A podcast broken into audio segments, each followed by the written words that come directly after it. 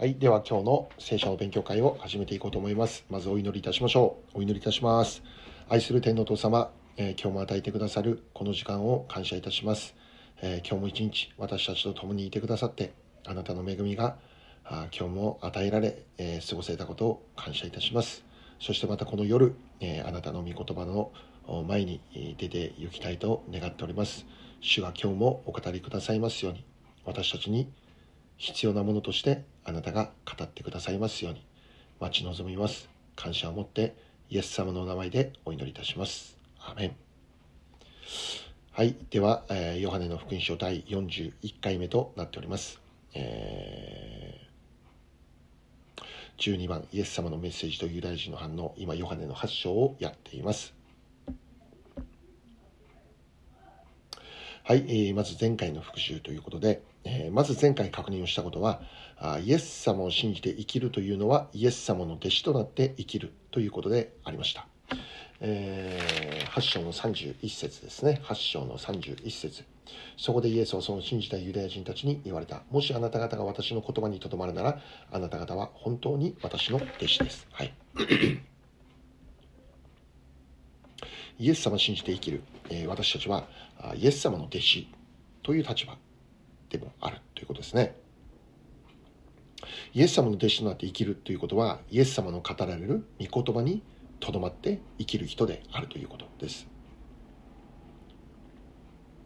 イエス様の語られる御言葉にとどまって生きる人は、やがて、えー死であるイエス様に近づいてい、えー行くことができるということですね。私たちがこの世を生きる限りにおいて、え目標とするべきことはイエス様を信じた私たちがイエス様の弟子となっていくこと。イエス様に似たものとして生きていくことができますようにという、え私たちの願いでありますね。でそのために重要なことはこの御言葉の中にとどまるということでありました。また続いて確認したことは、真理はあなたを自由にするということでしたね。真理というのはイエス・キリスト、またイエス様の語られる御言葉である。もし私たちが真理の中にとどまる、つまりこのイエス様の語られる御言葉の中にとどまって生きるということならば、その人は誠の自由を得るということですね。誠の自由を得ることができる。つまりその意味は私たち人間はこの自由を得る必要がある。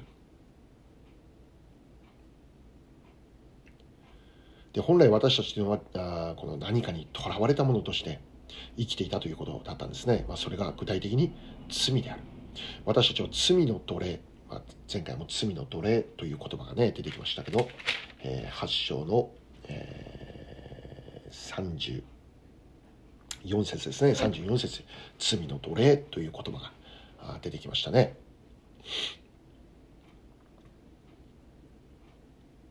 私たちは罪の奴隷という立場で本来生きていた。ところがイエス様を信じる信仰によって、えーまたこの真理にとどまる。ことによって罪の奴隷という立場から解放され今は義の奴隷義の奴隷という言葉も、えーローマ書の6章にありましたね。義の奴隷として生きる者としてその立場が完全に変えられたということでありました。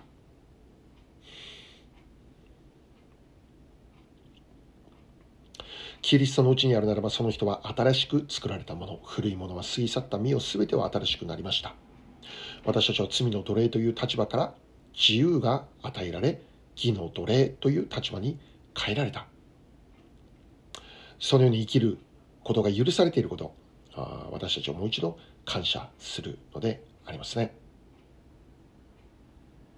またもう一つ確認をしたことはイエス様が語られることはいつも父なる神様の御心だけであったということでしたね。それ以上のことも語らないしそれ以下のことも語らない。イエス様が語ることイエス様の行う行動その、えー根拠となるものはいつも父なる神の御心はい、私たちもイエス様を信じたものとして生かされている私たちがいつもこのところに戻ってこなければならないということですね。父の御心を求めて生きる。父の御心が何かを知り、それに従って生きることができるように。つまり御言葉にとどまって生きることができるように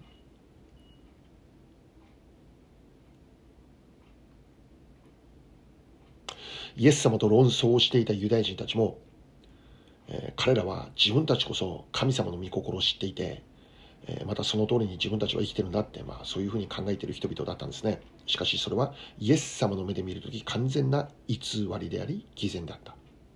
そうなった原因は彼らは本当の意味で父なる神の声を聞いていなかったからだ。聞いているふりはしていたけどね経験なようなあそのように生きる外側はそのように見えていたけどもその基準はいつも彼ら自分にあったんですね。自分の影響栄光を求める人々。だから自分たちの考えに合わない御言葉を排除していた。だからイエス様の行動イエス様の語られること自分たちの考えに合わないからイエス様のことを排除するわけですよね。つまり彼らが聞いていた声というのは父なる神の声なんかではなかった。間違った声であった、はい、御言葉にとどまる人こそがキリストの弟子であります。そして御言葉にとどまるときに私たちは本当の自由を得ることになります。罪の奴隷という立場から義の奴隷という立場に変えられる。私たちがこれからもこの父の御心父の声を聞いて生きる。これを本当に私たちの目標として歩んでいくことができるようにということですね。はい。じゃあ今日の学び入りましょう。括弧6番、ユダヤ人たちの父とは、ヨハネ8章の39から47まで読みたいと思います。ヨハネ8章の39節から47節まで読みますね。彼らは答えて言った。私たちの父はアブラハムです。イエスは彼らに言われた。あなた方がアブラハムの子供なら、アブラハムの技を行いなさい。ところが今あなた方は神から聞いた真理をあなた方に話しているこの私を殺そうとしています。アブラハムはそのようなことはしなかったのです。あなた方はあなた方の父の技を行っています。彼らは言った。私たちは不貧困によって生まれたものではありません。私たちには一人の父、神があります。イエスは言われた。神がもしあなた方の父であるなら、あなた方は私を愛するはずです。なぜなら私は神から出てきてここにいるからです。私は自分で来たのではなく、神が私を使わしたのです。あなた方はなぜ私の話していることがわからないのでしょう。それはあなた方が私の言葉に耳を傾けることができないからです。あなた方はあなた方の父である悪魔から出たものであって、あなた方の父の欲望を成し遂げたいと願っているのです。悪魔は初めから人殺しであり、真理に立ってはいません。彼のうちには真理がないからです。彼が偽りを言うときは自分にふさわしい話し方をしているのです。なぜなら彼は偽り者であり、また偽りの父であるからです。しかしこの私は真理を話しているために、あなた方は私を信じません。あなた方のうち誰か私に罪があると責める者がいますか？私は真理を話しているなら、なぜ私を信じないのですか？神から出た者は神の言葉に聞き従います。ですからあなた方が聞き従わないのは、あなた方が神から出たものではないからです。はい。はい、えー、ユダヤ人たちの父とは、まあ、ユダヤ人というか、まあ、ここに登場するですね、えー、イエス様と論論争をしている彼らの父。ね、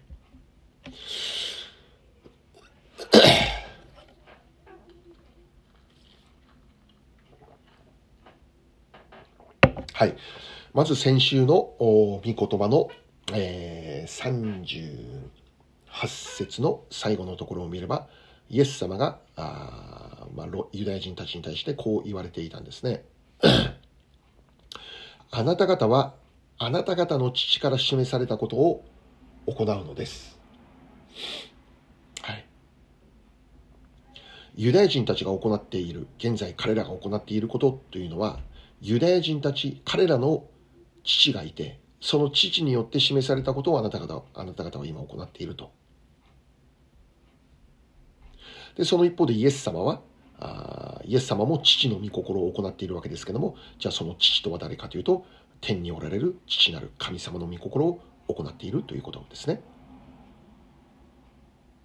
つまりここでイエス様が明確に言うことは、イエス様が語る父とユダヤ人たちが語っている父が違う存在であることを教えてるんですね。あなた方の父、ユダヤ人たちの父。で、それに対してユダヤ人たちは、えー、今日の、うん、御言葉の39節でこう語るんです。私たちの父はアブラハムです。イエス様がユダヤ人たちに対して、あなた方の父によって示されたことを行っていると教えているんですけど、その応答、それに応答する形でユダヤ人たちが、私たちの父はアブラハムですっていうわけですね。はい。確かにこれはそうなのです。ユダヤ人たちの始まりはアブラハムから始まったものでありました。故にユダヤ人たちは自分たちの父アブラハムっていうわけですね、信仰の父アブラハムってまあ彼らは言うわけですよね。一つ聖書を確認しましょう。創世記12章1節から3節です。創世記12章1節から3節です。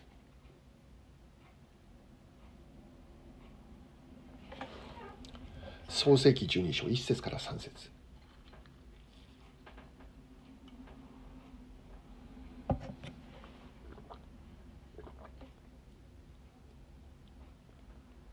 はい。主はアブラムに仰せられた。あなたはあなたの生まれ故郷、あなたの父の家を出て私が示す地へ行きなさい。そうすれば私はあなたを大いなる国民とし、あなたを祝福し、あなたの名を大いなるものとしよう。あなたの名は祝福となる。あなたを祝福する者を私は祝福し、あなたを呪う者を私は呪う。地上のすべての民族はあなたによって祝福される。アメン。はい。ここ見ればこのアブラハムがまだアブラム、ね、アブラ、アブ、アブラムという、えー、名前だった頃ですね。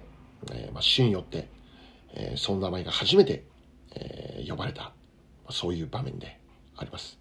まあ、厳密にはこの一つ前にもアブラハムの名前呼ばれていたんですけど、えー、そのことがまた使徒の働きにも書いてあるんですけど、使徒の働きだったっけなヘブルだったかなどっちかに。はい。とりあえずこのアブラムだった頃ですね、主によって名前が呼ばれた。はい。何が語られていたのかというと、まずはじめに、あなたの父を出なさいというんです。あたあなたの父の家を出なさい。そして神様が示す地に出て行きなさい。で、実はこれはもうアブラムにとっては大きなチャレンジですよね。神様が語ることは、アブラムが今まで住み慣れた地を出て行きなさい。その意味は、彼の安定した生活の保障を捨てることを意味します。今までアブラムがいた場所で築いてきた地位を放棄することを意味します。父の家とは安定が保障された場所です。ある意味安息のある場所。まあ、居心地の良い場所。自分がいるべき場所。当然いてもいい、そういう権利のある場所。しかし神様はアブラムにそこを出なさいというんですね。そして神様の示す地に行きなさい。神様の示す地へ行くということになってもそこがどんな土地かもわからない。生活の安定の保障があることでもない。仕事があるのかもわからない。家族を養っていくことができる保証もない。今までの全てを投げ出して新しい地へ出ていかなきゃならないということですね。神様によって語られたこと、ここにアブラムが従うということは本当に大きなチャレンジでありましたね。はい。一つここでとどまって、神様の御言葉に従って生きるという道にはいつも私たちにとってチャレンジがある。多くの場合、神様の語られることに従って生きることよりも、この世の価値観とか、今まで慣れ親しんできた習慣に従って生きた方が楽だって思える。ですよね。神様の御言葉に従って生きるということは、時に私たちに大きなチャレンジを与えるということがあるわけです。もしそうでなければイエス様はあそこまで迫害されることはなかったんですね。何よりもユダヤ人たちの手によって十字架にかけられるということもなかったわけですね。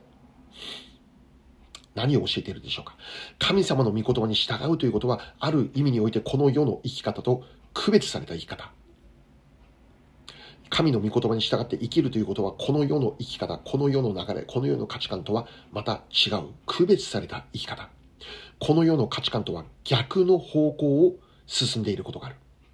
この世の人々が聞くときに理解できないって、受け入れることできない。そんな状況に置かれることがあるということですね。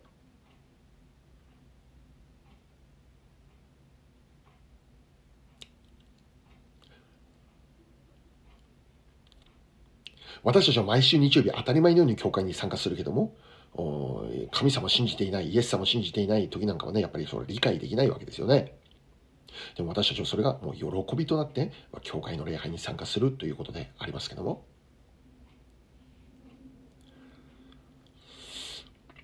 はい。神様の御言葉に信仰で従って生きるとはそういうことでありますね。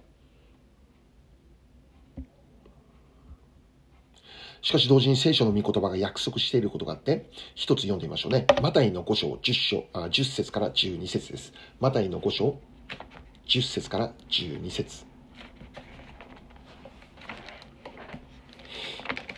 マタイの5章10節から12節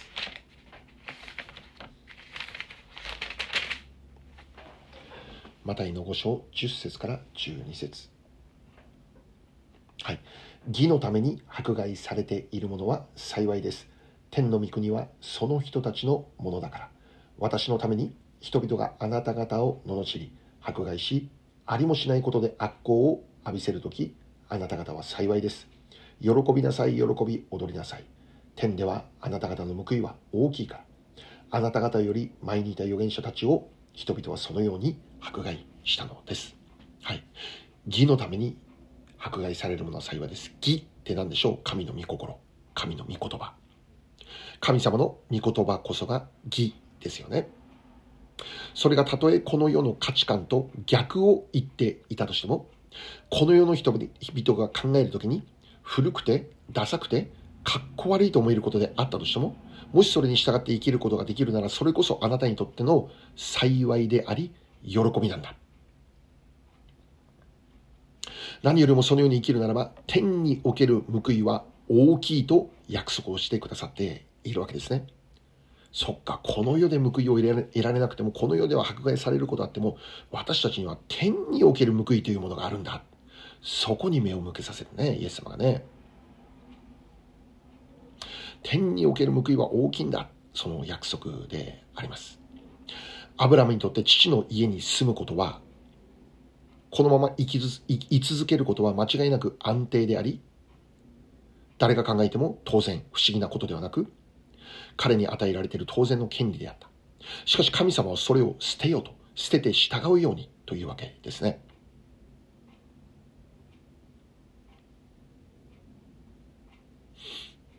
神様はアブラムに何を願っていたんでしょうか父の家の安定を信頼して生きるんじゃなくて、神様に対する完全な信頼を置いて生きることです。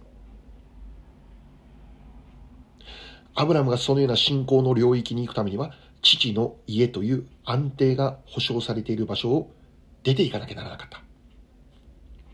この世的な安定を下ろさなきゃならなかった。神様のくださる保証、神様のくださる安定、神様の完全なる信頼の中でアブラムが生きるように求められた。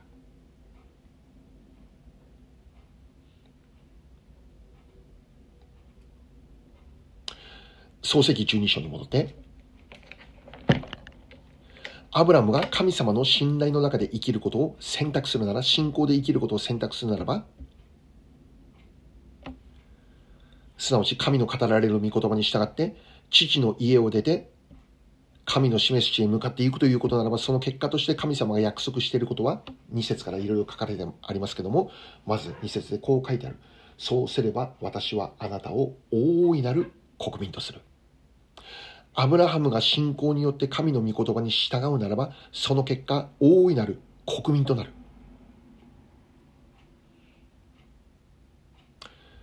で重要なことは、アブラムは従ったんですね。彼は父の家を出たんですね。で、神様の語られることに信頼をし、出て行くことになったんです。その結果、アブラムは本当に大いなる国民となったんです。アブラムを通して、イサクが誕生し、イサクを通して、誰が生まれた？ヤコブが誕生し、ヤコブを通して、ヤコブから生まれてきた子供たちが男の子12人。この12人の子供たちからイスラエル民族が形成されていくんですね。後にユダヤ人と呼ばれるこの民族の始まりは、アブラハムが主の語られる御言葉に信仰で従ったことによる。だからこれ、ユダヤ人というのは信仰共同体なわけです。信仰で生きる共同体なわけです。これが彼らのアイデンティティなわけですね。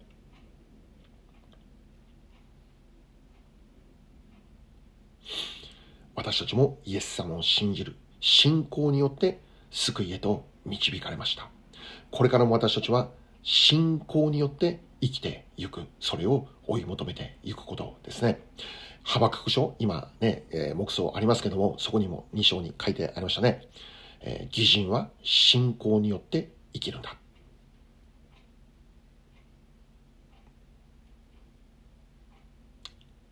私たちは現実だけを見て生きる人ではなく、信仰による神の約束、御言葉を信じて生きる。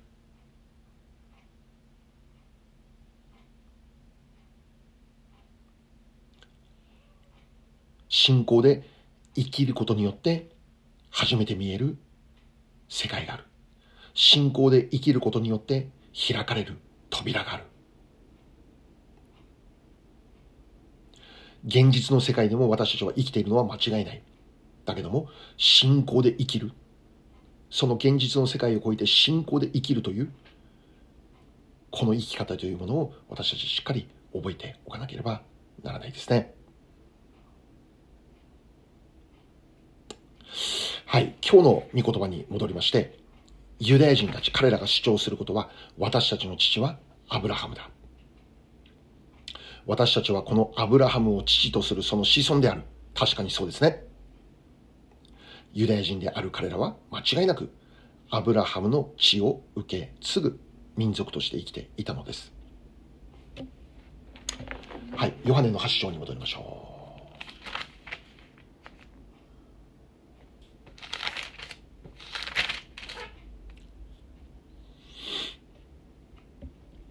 はい。それに対してイエス様は今日の御言葉の39節でこう言われるわけなんです。あなた方がアブラハムの子供だと言うなら、アブラハムの技を行いなさいって。あなた方がアブラハムの子孫であることは、イエス様も認める。であるならば、それにふさわしい生き方があるだろう。そのアブラハムに似たものとして生きた生きていかなければならないだろうということですね。40節にこうあります。40節ところが今あなた方は神から聞いた真理をあなた方に話しているこの私を殺そうとしています。アブラハムはそのようなことはしなかったのです。ユダヤ人たちはアブラハムの子孫である自分たちはそうだと言いながら彼らはそれにふさわしく生きることができていなかった。アブラハムの子孫、アブラハムの子としてふさわしく生きることができていなかった。なぜならば、アブラハムが慕っていた父なる神様。その父なる神様から聞いた真理についてイエス様が話をしてるんだけど、彼らはそのイエスを殺そうとしていたからだということですね。アブラハムなら、アブラハムはそんなことしなかったって。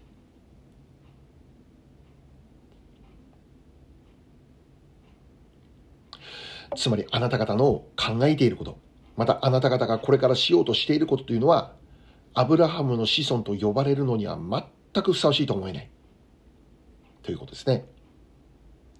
確かに血筋はユダヤ人かもしれない。アブラハムの子孫と呼ばれるのかもしれません。しかし実際の彼らの生き方を見るならば全くそれにふさわしいものではなかったということですね。ここで少しとどまりましょう。私たちは現在、イエス様を信じる者として、天におられる神様のことを、アバ父、お父さん、そういうに呼ぶことのできる特権が与えられています。私たちは現在、父なる神様の子供という立場にいる。神様と私たちとは父と子という関係で結ばれているわけですね。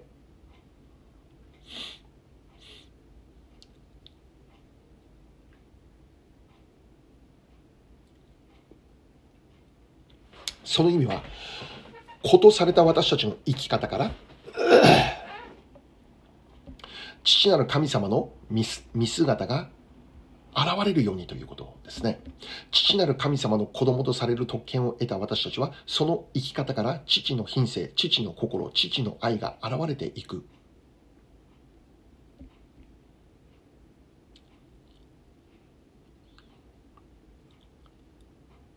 つまりこれ以上私たちは罪の奴隷としてではなく義の奴隷として生きる。義の奴隷というのは神の御心は何か神の喜ばれる善は何であるかそれを知るために御言葉にとどまり、そしてそれに従って生きることができるように祈り求める。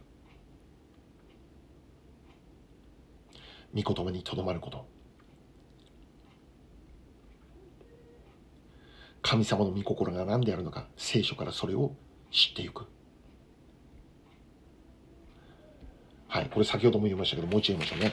ヨハネの8章31節ヨハネの8章31節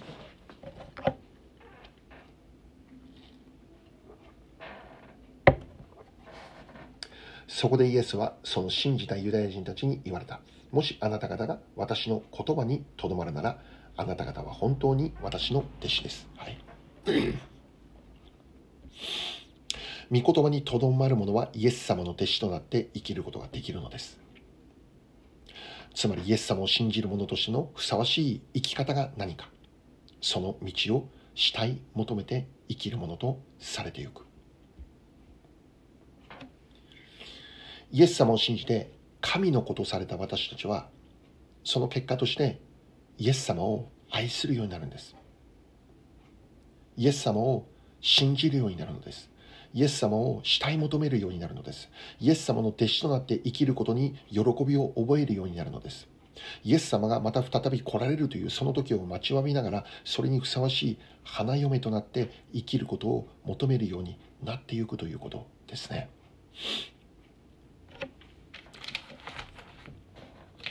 はい、その具体的な内容について、まあ、聖書の中にはいろいろありますけどもね、えー、一つ今日示されたところを読んでみたいと思います。第一テモテの、あ、第一テサロニケの、第一テサロニケの5章、12節から24節。ちょっと長いんですけど、第一テサロニケ5章、12節から24節まで。5章の第一テサロニケ5章の12節から24節。で、この第一テサロニケ5章というのはイエス様の再臨が起こることについて教えているんですね。で、その時を待ちわびながら生きる私たちが具体的にどのように生きることが求められているのかを教えているのが今の内容であります。はい。読んでみたいと思いますね。第一テサロニケ5章12節から24節まで読みます。兄弟たちをあなた方にお願いします。あなた方の間で老苦し、主にあってあなた方を指導し、訓戒している人々を認めなさい。その務めのゆえに愛をもって深い尊敬を払いなさい。お互いの間に平和を保ちなさい。兄弟たち、あなた方に勧告します。気ままなものを戒め、昇進なものを励まし、弱い者を助け、すべての人に対して寛容でありなさい。誰も悪をもって悪に報いないように気をつけ、お互いの間で、また全ての人に対していつも善を行うよう努めなさい。いつも喜んでいなさい。絶えず祈りなさい。全てのことについて感謝しなさい。これがキリストイエスにあって神があなた方に望んでおられることです。御霊を消してはなりません。予言をないがしろにしてはいけません。しかし全てのことを見分けて本当に良いものを固く守りなさい。悪はどんな悪でも避けなさい。平和の神ご自身があなた方を全く聖なるものとしてくださいますように。主イエス・キリストの来臨の時、責められるところのないように、あなた方の霊、魂、体が完全に守られますように。あなた方を召された方は真実ですから、きっとそのことをしてくださいます。アメは本当にこの文は何度も繰り返して読んで、本当に私たちの信仰者としての姿を確認していきたい、そういう内容でありますね。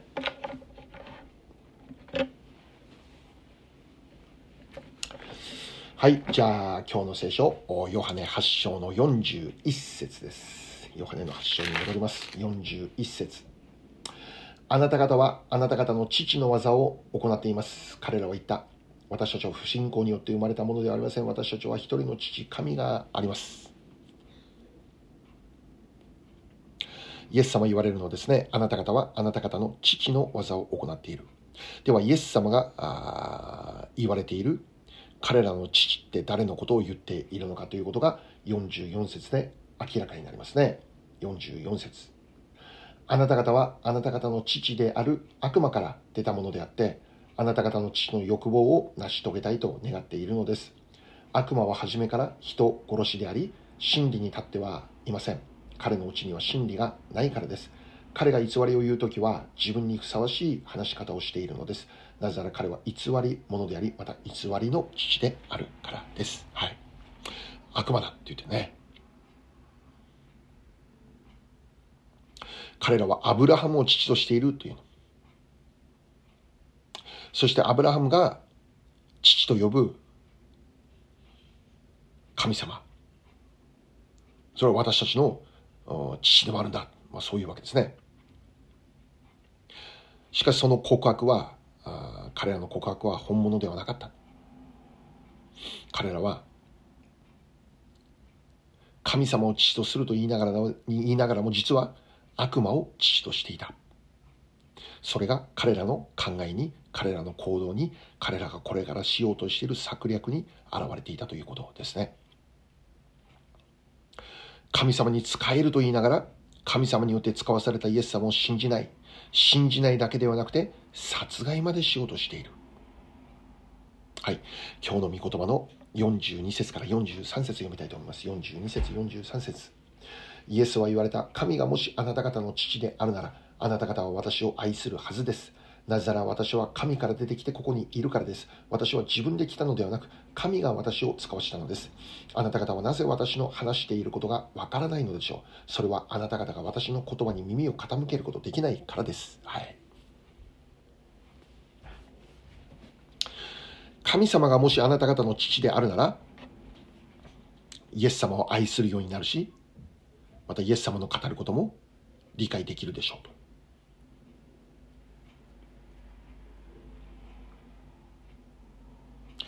子であるならば、父の言うことが理解できるんです。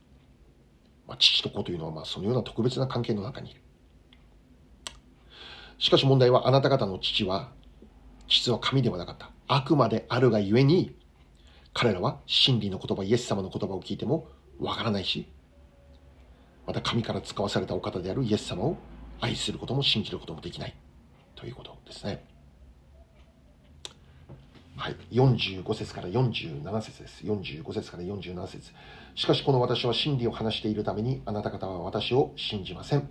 あなた方のうち誰か私に罪があると責める者がいますか？私が真理を話しているならなぜ私を信じないのですか？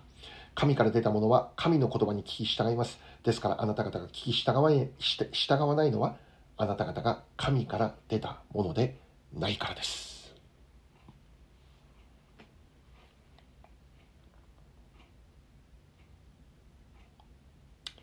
えー、ここまでイエス様ユダヤ人たちにはっきりと語るわけですよね。まあ、そのように言われて、まあ、来週48節からまたね彼らはねイエス様悪霊に疲れてるとかって言うんですけど悪霊に疲れてるからこんなこと言ってるんだってね、まあ、彼ら言うわけですけどね。はい、47節にこうあるんですね。神から出たものは神の言葉に聞き従います。ですからあなた方がイエス様の語られるこの言葉に聞き従うことができないということならば、それはあなた方が神から出たものではないからだと言ってるんですね。神からじゃなくて悪魔から出たものだって。神から出るものだけが神の言葉を理解し、それに聞き従って生きることができるんだと言っているわけです。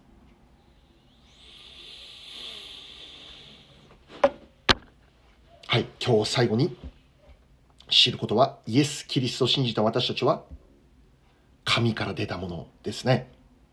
私たちは神から出たものなのです。神を父とするその子供という立場で生きています。そうであるならば私たちは神様の声がわかる。神様の御言葉はわかる。神様の御心が何か。それを知ることができる。そしてそこに生きていくことができるようにって願い求めるようになる。神の子としてキリストの弟子として生きれるように、これが私たちの願いとなってくる。キリスト者としての成長を自然とそういう願い、上乾きというものが起こってくるようになるということですね。はい。神の御心は私たちの成長であります。いつまでも幼子のままでいることではなく成長であります。第2ペテロ3章18節読んでみましょう。第2ペテロ3章の18節です。第2ペテロ3章の18節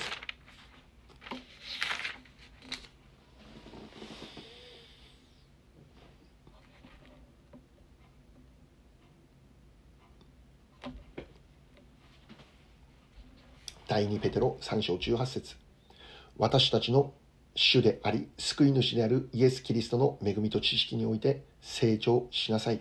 このキリストに栄光が今も永遠の日に至るまでもありますように。アメン。イエス様を信じて生きるということは、イエス様の弟子として生きていくこと。弟子であるということならば、当然、成長が求められるということですよね。そのために教会の共同体もある。ね、互いのために祈って、互いのために成長できるよって、できるようにって励まし合いながら、愛によって結ばれて、一人ではなく、共に成長していくことができる共同体。それが、教会の一つの目的でありますよね。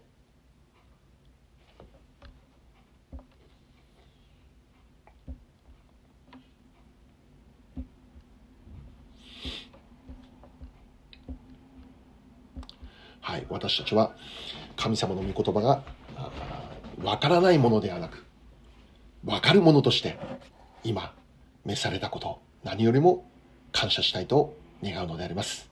ということで今日の学びはこれで終わりたいと思います。お祈りいたしましょう。愛する天皇父様、えー、今日も与えてくださいました御言葉をありがとうございます。えー、御言葉を通して本当に、えー、私たちが神様、あなたの御心を知ることができるその恵み、特権が与えられていることを覚えて、本当に感謝いたします。